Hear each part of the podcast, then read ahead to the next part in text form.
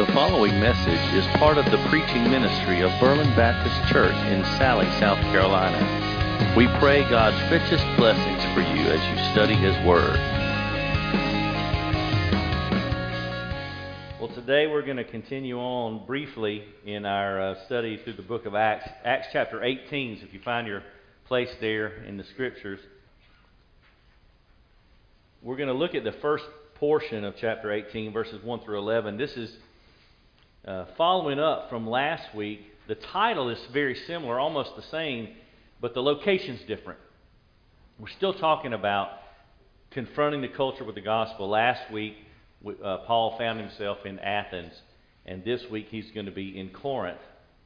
And so, before we read the scripture and just talk for a, for a few minutes about it, I want you to think about a time in your own life where God encouraged you at just the right moment. Maybe you were starting to be, be, discouraged and starting to maybe lose hope in a situation you were in, or maybe your circumstances were not at all what you had thought they would, would be, and you just really uh, you felt like you were coming to the end of your rope, so to speak, maybe emotionally, uh, maybe physically, maybe uh, in, in, a job situation or maybe in school.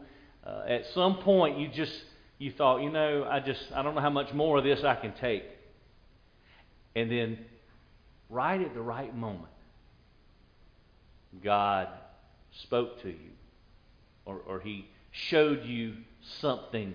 He brought a person across your path with just the right words at just the right time, or He He showed you some sort of a sign that you realize at that moment it's, it's going to be okay. It's going to be okay. Things are not as bad as I thought they were. And there is hope.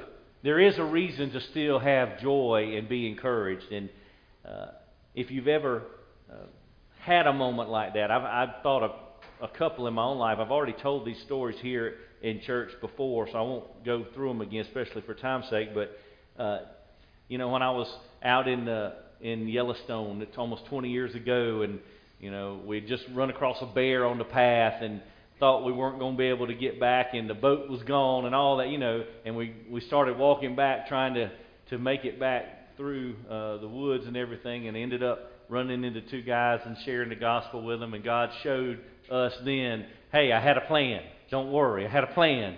And then when I was in Peru, on a mission trip, and the tire blew out on the van, and we're up there in the middle of nowhere in the mountains, and we prayed for an air pump, and here comes this little Peruvian dude on a dirt bike with an air pump strapped to. It. I mean, it's you know, time after time, you just have these experiences when you think hope is lost, but then for that brief moment, you just forgot who God was. You forgot how powerful He is, and that He's not limited in any way like we are. And then he spoke to you right at the right moment. Well, this is what happened to Paul here in the city of Corinth. So uh, we're going to just read these 11 verses, talk a little bit about it, and uh, hopefully we'll see some good truth and application for our own lives. So let's look uh, together at Scripture. Acts 18, beginning verse 1. Here's what the Bible says. After these things, he left Athens, went to Corinth. He found a Jew named Aquila, a native of Pontus having recently come from Italy with his wife Priscilla, because Claudius had commanded all the Jews to leave Rome. He came to them, and because he was of the same trade, he stayed with them, and they were working, for by trade they were tent makers. And he was reasoning in the synagogue every Sabbath and trying to persuade Jews and Greeks. But when Silas and Timothy came down from Macedonia, Paul began devoting himself completely to the word, solemnly testifying to the Jews that Jesus was the Christ. But when they resisted and blasphemed, he shook out his garments and said to them, Your blood be on your own heads. I'm clean. From now on, I'll go to the Gentiles. Then he left there and went to the house of a man named Titius Justus, a worshiper of God, whose house was next to the synagogue. And Crispus, the leader of the synagogue, believed in the Lord with all his household. And many of the Corinthians when they heard, were believing and being baptized. And the Lord said to Paul in the night by a vision, Do not be afraid any longer, but go on speaking And do not be silent, for I'm with you, and no man will attack you in order to harm you, for I have many people in this city.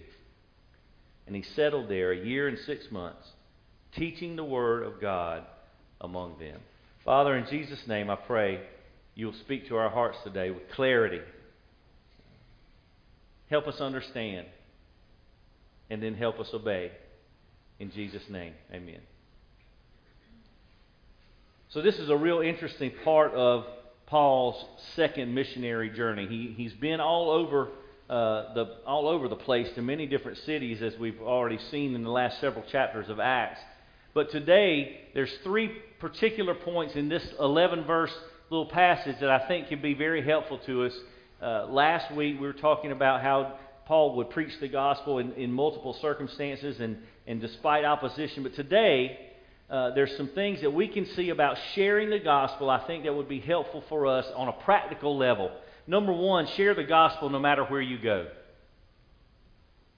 Share the gospel no matter where you go. Paul had left Athens, the region of Macedonia, under great distress. If you recall, he was being persecuted, he was being beat up, dragged out, you know, put in jail. And he finally, God delivered him from that. And then so he said, I'm going from here. And he had some guys take him over to Corinth. And he had left word, hey, you other guys, they're staying behind. You join me when you can. So he had gone from Athens to Corinth because of persecution and resistance to the message. Now, Paul had left Athens to go to Corinth. And this Corinth, of course, we've talked about many times, is uh, we could liken it to uh, maybe what we think about Las Vegas, Sin City. Okay, Corinth was a, a corrupt place.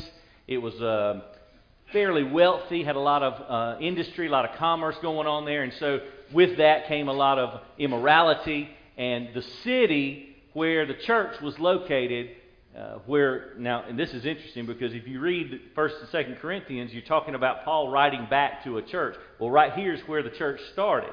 Okay, so Paul is in Corinth here uh, on the front end. Uh, matter of fact, uh, you could go and read some in First Corinthians, Second Corinthians, and kind of get an idea of what's going on here. F.F. F. Bruce said this way He said, It's plain to readers of Paul's Corinthian correspondence that the Christian community which he founded here in Corinth had difficulty maintaining the standards of morality required by the gospel. And so this city was tough. You talk about trying to be a Christian, trying to live the gospel out, trying to share the gospel in the midst of just uh, terrible, terrible surroundings. And that's where they were in Corinth. So, first thing Paul did was he found two other Jewish believers, husband and wife, Aquila and Priscilla, and they're mentioned here that they had the same trade. And this was interesting because they had to leave Italy, leave Rome because of the emperor. Claudius had ordered all the Jews to leave. And so there was all, all kind of uh, persecution being directed toward anyone who might conceivably cause trouble for the emperor or for the Roman Empire. And so these two believers had come to Corinth, which was kind of an outpost. Uh, the region of Achaia is where it was, but uh, they had gone uh, away from Rome, and Paul met up with them. So he, joined up with them working during the week. Now, here's what's interesting about this whole arrangement, as you see here in the first four verses. Paul typically uh, wanted to devote all his time to preaching. Right? That's what he did. He went to the synagogue on the Sabbath day, and during the week he's always out sharing the gospel. But here, there was a different arrangement because he had to I guess, uh, supplement his resources in order to be able to go to the synagogue on the Sabbath. So during the week, he's working another job trying to get enough resources together to then uh, last through the time over the weekend, so to speak, when he's devoting himself to the scriptures and sharing the gospel. So he's working as a tent maker with Priscilla and Aquila, and then he's going to the, uh, to the synagogue on the Sabbath, and it says that he is um, reasoning, trying to persuade. That was his normal, uh, normal mode of operation. So Bruce again says this here Sabbath by Sabbath, he held discourse with the Jews and the God fearing Gentiles, showing how Jesus had fulfilled the Old Testament prophecies. Now that's important. especially for the Jewish people. So, according to the Western text, he did this by inserting the name of the Lord Jesus as an interpretive expansion in those passages which, as the events proved, pointed forward to him. So, in other words, here's what Paul would do he would take all these Old Testament scriptures that people knew, especially the Jews, they knew the Old Testament really well. But he would take those Old Testament scriptures and he would insert the name of Jesus into the strategic parts of them to show through history hey, Jesus fulfilled this prophecy. This, this isn't talking about some random person. Jesus did that. And so, line after line after line in the Old Testament, he would show them hey, you know that scripture that you memorized as a child? Well, Jesus did that. And he did over and over and over. So that's how he would persuade, he would show the evidence because Jesus, in his life and death and in his resurrection, he demonstrated that he fulfilled the prophecies. So if the people knew the scriptures at all, he would point out to them how Jesus was the Messiah. He would, he would prove, he would reason and persuade. That was his way of doing it. So it was very, very compelling. So the first four verses of this passage show us how it doesn't matter where Paul goes, he's going to tell them about Jesus. Doesn't matter where he is, doesn't matter what's happening. He's going to share the gospel. And so we can take that, share the gospel no matter where you go. Number two, share the gospel no matter what the response. Now, this is important, especially in Paul's life, because he always got some opposition, right? Didn't matter where he went, somebody, usually the Jewish folks in that city, is going they're, they're going to oppose what he's doing and they're going to usually meet him maybe even with some violence so you see in verses 5 and 6 this is when uh, silas and timothy show up. They remember he told them when he left athens and went to corinth he said hey y'all catch up with me when you can. And so here they showed up. They left macedonia that region in athens. They show up and meet paul in corinth. Now let me tell you what an interesting thing that just happened here because this changes what Paul's able to do. You see, in the first section we just talked about, Paul is working as a tent maker during the week, working a secular job, try to get some income, to have the resources to devote himself over the weekend to share the gospel in the synagogue on the Sabbath day, trying to reason and persuade the Jews and the Greeks. Well, when Silas and Timothy show up, not only do they bring him some encouragement and some reinforcements, so to speak, they also bring him a gift, a monetary gift from the believers back in Philippi. So here's what's happening. The news they brought, especially Timothy's news about the steadfastness of those uh, persecuted converts of Thessalonica, it, it, was a great relief to Paul. But at the same time, uh, a gift of money from his friends in Philippi relieved him for the time being of that necessity to support himself by tent making. So he was then able to concentrate on the preaching of the gospel, trying to convince the Jewish hearers that the Messiah had already come and it was Jesus. So he's still, the teaching hasn't changed, but the time he has available to devote to it has changed. So Silas and Timothy show up with a monetary gift, say, hey, you need to be concentrating on the gospel. That's your mission effort. That's your goal. So we've got some resources here sent from your friends in Philippi so, Paul now is devoting himself completely to the Word. He's solemnly testifying to the Jews that Jesus is the Messiah. And here's what's happening here's the opposition that he always encounters. So, Paul preaches the gospel. He's convincing them, persuading them that Jesus is the Messiah. But look at verse 6. But when they resisted and blasphemed. See, they're not just disagreeing, they're they're basically cursing him. They're cursing the name of Jesus. They're blaspheming the name of the Lord. And then, so this is uh, more of a passionate, uh, emotional disagreement. This is uh, on the verge of violence, a violent reaction in opposition to the gospel. So look what Paul does.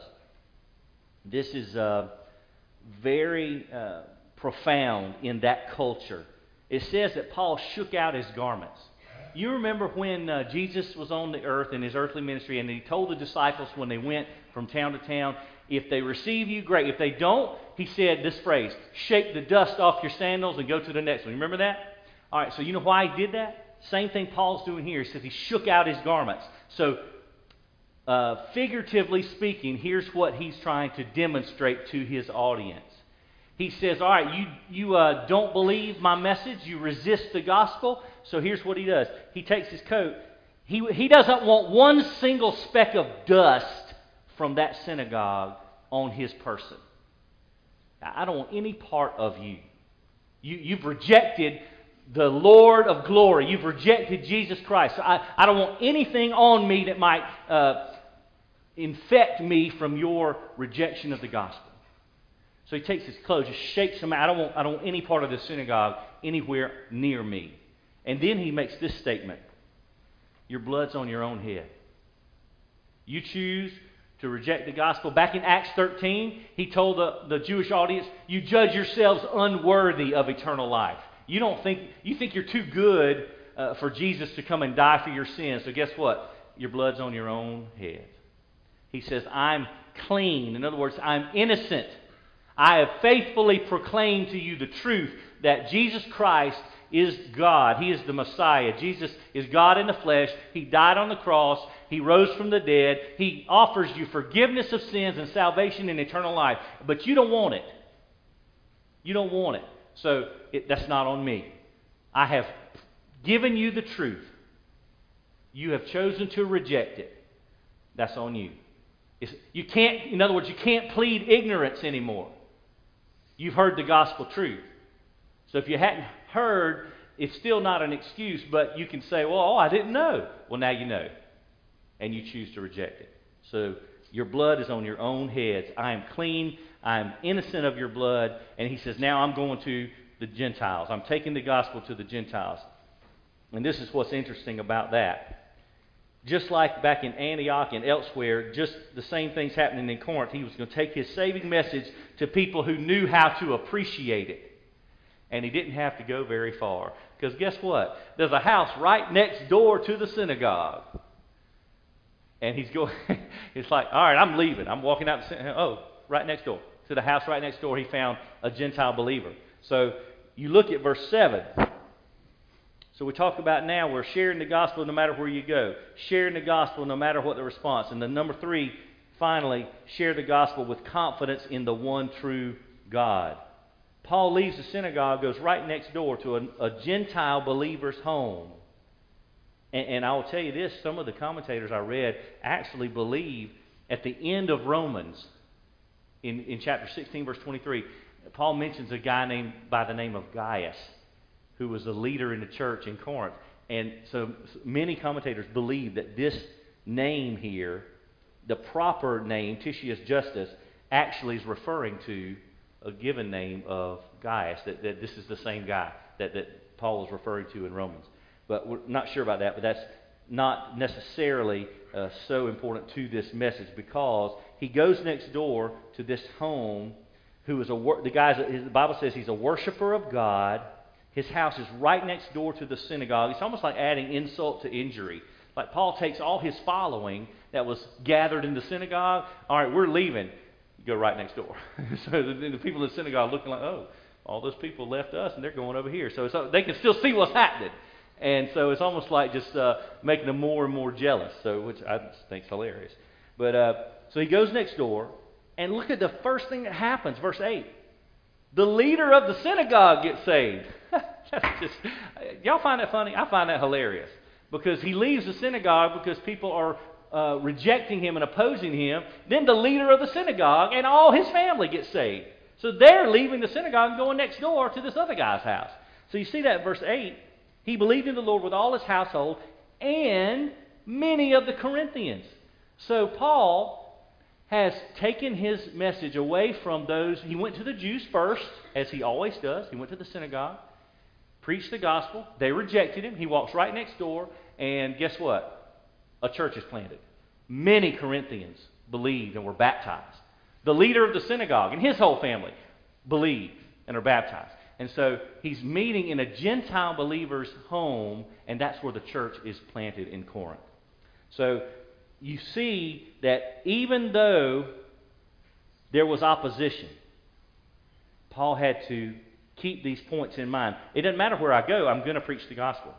It doesn't matter how they respond, I'm going to preach the gospel. And then I'm going to have confidence in the one true sovereign God because guess what? It doesn't matter what the people do or say, I'm going to go forward with the gospel because I trust the God I'm preaching. Does that make sense? I can trust that God has got it under control. It's not relying on me anyway. I'm the, the messenger. I have to bring the message. And that's what he's faithful to do. So, as if Paul, maybe, uh, maybe it's piling up on him at this point. The last two or three cities he's been, a lot of opposition. He's suffered quite a bit. He's been beaten in Philippi. He was beaten, thrown in jail, and God brought him out of that and started a church using the Philippian jailer as one of the founding members. So God is still faithful. But maybe put yourself in that position. Are you becoming discouraged a little bit now? Gosh, Lord, everywhere I've been, they've uh, opposed the gospel. I've, I've been beaten up. I've been thrown in jail. It just seems like no matter what I do, no matter where I go, the people are against the gospel. And maybe he's getting down. Maybe, maybe he's, despite the, the response that he receives at the house next door to the synagogue, uh, maybe he's feeling a little discouraged. Well, that's the perfect time for God to show up and reassure him that there's one God and he's in control. So when you read this scripture and you look at verse 9, the Lord said to Paul in the night by a vision. Now understand who that is. We are in about the year 50 AD. So we're 15 years roughly removed from death, burial, resurrection of Christ. So where is Jesus at this point? He is on the throne of glory, ruling and reigning. You know who that's talking about, verse 9? That's the risen Savior, the Lord. That's who came and spoke to him. The same one who met him on the road to Damascus and saved him to begin with is, is talking to him at night. And look what he says. This is beautiful. This whole vision is beautiful. He first says, Don't be afraid. Don't be afraid. I know you've encountered some opposition. Matter of fact, if you want to connect the dots a little bit, you can, you can jot this down and I'll read it to you. You can go back and look later. In 1 Corinthians chapter 2, He's writing back to this very church. 1 Corinthians chapter 2 verse 3. He says to them, I was with you in weakness and in fear and in much trembling. He was discouraged. He needed a word from the Lord. And the Lord delivered. And he said, Don't be afraid. Don't be afraid. Forget the opposition. Don't worry about these people who are opposed to the gospel. Don't be afraid. Then he says, Go on speaking and don't be silent. So be bold in your proclamation of the gospel. Be confident in me, is what Jesus is saying. Don't be afraid. Go on speaking. Don't be silent. Then he says, I am with you. You see that? Verse 10 I am with you. Does this ring a bell? Hebrews, you can jot these down. I'll just I'll read them to you, but you can just jot, them, jot the reference down if you want to. Hebrews chapter 13 and verse 5.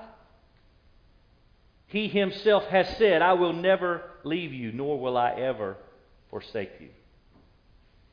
So, harking back to Joshua. So, Jesus says, I'm with you. And, and just for, for fun, what about the Great Commission? Matthew chapter 28 and verse 20. And lo, I'm with you always, even to the end of the age. He says, I'm with you. Don't be afraid. Keep on speaking. Don't be silent. I'm with you. And then look what he says. Verse 10 No man will attack you in order to harm you. Hebrews 13 and verse 6. So we confidently say, The Lord is my helper. I will not be afraid. What can man do to me? No man will attack you in order to harm you. And then he says this, this is the icing on the cake of this vision. The end of verse 10. I have many people in this city. You know what that means? The sovereign God of the universe looks down to Paul and the city of Corinth, and he sees through divine eyes something that none of us can ever see. There's a lot of people down there about to get saved. So you just keep on. I know what's going to happen. There's some people down there, and they're going to hear the gospel, and they're not going to reject it. They're going to be gloriously made new. So don't be afraid. Nobody's going to hurt you. Don't be silent. Keep speaking. I'm with you, he says. I'm with you. I have many people in this city that are yet to hear the gospel, that are yet to respond. So you just keep preaching. You just keep preaching and have confident faith, knowing that I'm going to take care of it. So, what does Paul do in response? Verse 11. So he stayed there another 18 months.